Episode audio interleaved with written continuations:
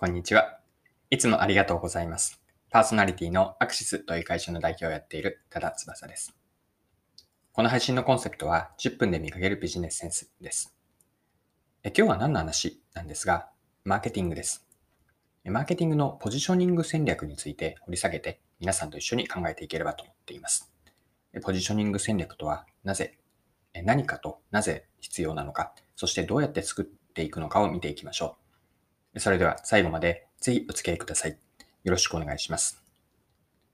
はい。え今日はマーケティングでのポジショニングについてです。ポジショニング戦略を考えていきましょう。まず最初にポジショニングとは何かですね。でマーケティングにはポジショニングという考え方があるんですね。文字通り意味は位置づけです。でもう少しマーケティングの文脈でポジショニングとは何かを言語化すると、これは私の一言なんですが、ポジショニングとは顧客の頭の中にある他と比べた認識です。これが私はポジショニングの本質を一言で言葉で表せているんじゃないかなと思っています。もう一度繰り返すと、ポジショニングとは顧客の頭の中にある他と比べた認識です。で最後の認識とは具体的には、その商品とかサービスに対するこう価値イメージ、機能、愛着などの頭の中にあるこうイメージの相対としてです。これらの認識が好意的で、競合商品とかサービスに比べて際立っている違いがあるほどポジショニングがうまく形成できていることになります。はい。ここまでがポジショニングとは何かです。では次にポジショニングがなぜ重要なのかについても見ていきましょう。でこれはマーケティングから私は見えてくると思っているんです。えというのは、マーケティングとは何かなんですが、これは私のこれも私の一言の定義があって、マーケティングとは顧客から選ばれる理由を作る活動全般です。もう一度言っておくと、マーケティングとは顧客から選ばれる理由を作る活動全般です。で、選ばれるとは具体的には買ってもらえるとか使ってもらえる、まあ、来店してもらうなどですね。で、マーケティングではターゲット顧客を設定して、まあ、競合や市場の中で自社、自分たちですね、自分たちの商品とかサービスが選ばれる理由を作るそれをな、どういう理由なのかを見定めて、マーケティング施策によって意図的に選ばれる確率を偶然ではなくですね、意図的に高めていく。これがマーケティングなんです。で、ここでポジショニングに話を戻しますが、ま先ほどポジショニングとは顧客の頭の中にある他と比べた認識と説明しました。で、認識を持ってもらうためには、ポジショニングは自分たちが選べるためにあると思ってるんですね。で、顧客が他にはなくて好意的な認識を頭の中で持っていれば、それだけ自分たちが選ばれる理由、選ばれる確率が高くなっていくんです。まあ、つまり端的に言うと、ポジショニングとは自分たちが顧客から選ばれるために必要なんです。これが私が思うマーケティングにおけるポジショニングがが重要になる理由です。はい、え、ここまでマーケティングの文脈でポジショニングとは何かと、ポジショニングがなぜ重要なのかを見てきました。ま簡単にまとめておくと、ポジショニングとは顧客の頭の中にある他と比べた認識でした。次になぜポジショニングが重要かというと、端的に言うと自分たちが選ばれるためですね。これはマーケティングを顧客から選ばれる理由を作る活動全般と捉えたところからも掘り下げていって、ポジショニングができていると、もうそれだけ自分たちが顧客から選ばれる確率が高まってきます。はい。では次にですね、見ていきたいのは、ポジショニング戦略の作り方ですね。今回の構成というのは大きく3つあって、ポジショニングの What と Why と How なんですね。で、ここからは3つ目の How、つまりポジショニング戦略の作り方です。で、作り方を言い換えると、誰に何と比べてどんな認識を持ってもらうかを設計して、それを実現させていくことなんですね。で、今言ったことには4つの要素が入っていました。1つ目が誰に、2つ目が何と比べて、3つ目がどんな意識を持ってもらうかの、認識を持ってもらうかの設計。そして4つ目が実現です。で、この4つがつまりは、ポジショニング戦略を作るときのフレームのような働きをします。言葉を変えると、誰にというのはターゲット顧客ですね。で次に、何と比べて、これは競合設定です。3つ目の認識内容、認識を設計するというのは、具体的にどんな認識を頭の中でイメージしてもらうか。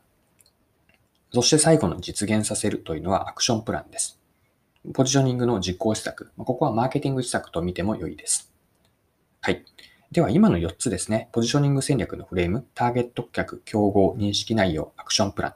もう少し補足、順番にさせてください。はい。一つ目のやることというのは、ターゲット顧客の設定です。まあ、ターゲットとは自分たちの持つリソースを投入する対象ですね。どういう人たちに、まあ、市場にはいろいろな人たち、あるいは B2B 企業であれば、B2B のビジネスであれば企業なんですが、その中からどの顧客を狙うか、自分たちのリソースを集中的に投入するかを決めます。まあ、この人たちの頭の中に価値の認識とか機能の認識、ポジショニングを作ってもらおうという定める人たちです。はい。二つ目が競合設定を見ていきます。これは一つ目で見たターゲット顧客が何と比べてという比較対象を定める。これがポジショニングにおける競合設定の意味合いです。で、競合を決めるときのポイントというのは、顧客の立場で考えるんですね。まあ、というのは、ポジショニングを作るということをやる人は顧客なんですよね。顧客さんの頭の中にポジショニングが出来上がります。によって自分たちの都合で勝手に競合を決めるのではなくて、まあ、競合とは頭の中に浮かぶ、お客さんの頭の中に浮かぶ、こう自分たち以外の選択肢なんです。でポジショニングというのはお客さんの認識で相対的なものなんですよね。ま誰とな、誰が何と比べるかによってポジショニングが変わります。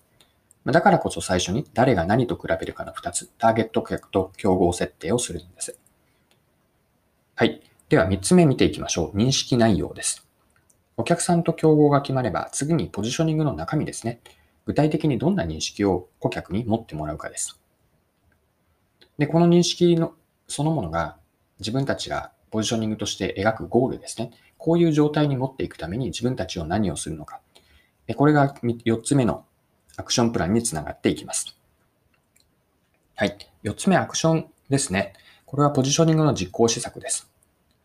で、ここまでステップの1から3を見てきました。誰が何と比べて、どんなイメージを持ってもらうか。ターゲット客、競合設定、そして認識内容です。まあ、それを実現するための施策ですね。アクションプランに落とし込みます。で、4つを俯瞰したときに1から3というのは戦略なんですね。そして4つ目のアクションプロンというのが戦術にあたります。で、戦略というのは実行してこそ初めて価値が生まれます。まあ、逆に言うと、実行されない戦略というのは絵に描いた文字で価値がないと言っていいかなと思うんですね。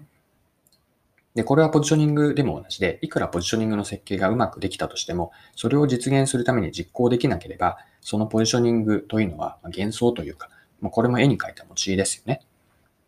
まあ、そこでいかにアクションプランに落とし込んでいくか、そのために誰に対して何と比べてもらって、そしてどんなイメージ、認識を頭の中で持ってもらうのか。これを、えっと、社内というか現場で統一をしながら、そのためにこの施策をやっているんだという共通見解を持ってもらうこと。こうした社内のコミュニケーション、ある意味社内へのマーケティングですね。これも大事になってきます。はい、えそろそろクロージングです。今回はマーケティングのポジショニングについて解説、ここまで一緒に見てきました。最後に内容をまとめておきます。今回は大きく3つでした。ポジショニングとは何か、ポジショニングはなぜ重要か、そしてどうやって作るかです。でポジショニングとは一言で言うと、顧客の頭の中にある他と比べた認識でした。でなぜポジショニングが重要なのかなんですが、その理由は、自分たちが他ではなくて選ばれる、お客さんに選ばれるためにポジショニングが必要であると。こんな考え方を共有してきたかなと思います。で、4つ目、ポジショニング戦略の作り方は、フレームとしては4つの項目があって、まあ、誰が何と比べてどんな認識を持ってもらうか、そのためのアクションプランでした。1つ目がターゲット顧客、2つ目が競合設定、3つ目が認識内容ですね。具体的なポジショニングの認識、4つ目がそれを実現するためのアクションプランです。はい。え今回も貴重なお時間を使って最後までお付き合いいただきありがとうございました。この配信は10分で磨けるビジネスセンスというコンセプトでこれからも更新をしていきます。よかったら次回もぜひぜひよろしくお願いします。それでは今日も素敵な一日にしていきましょう。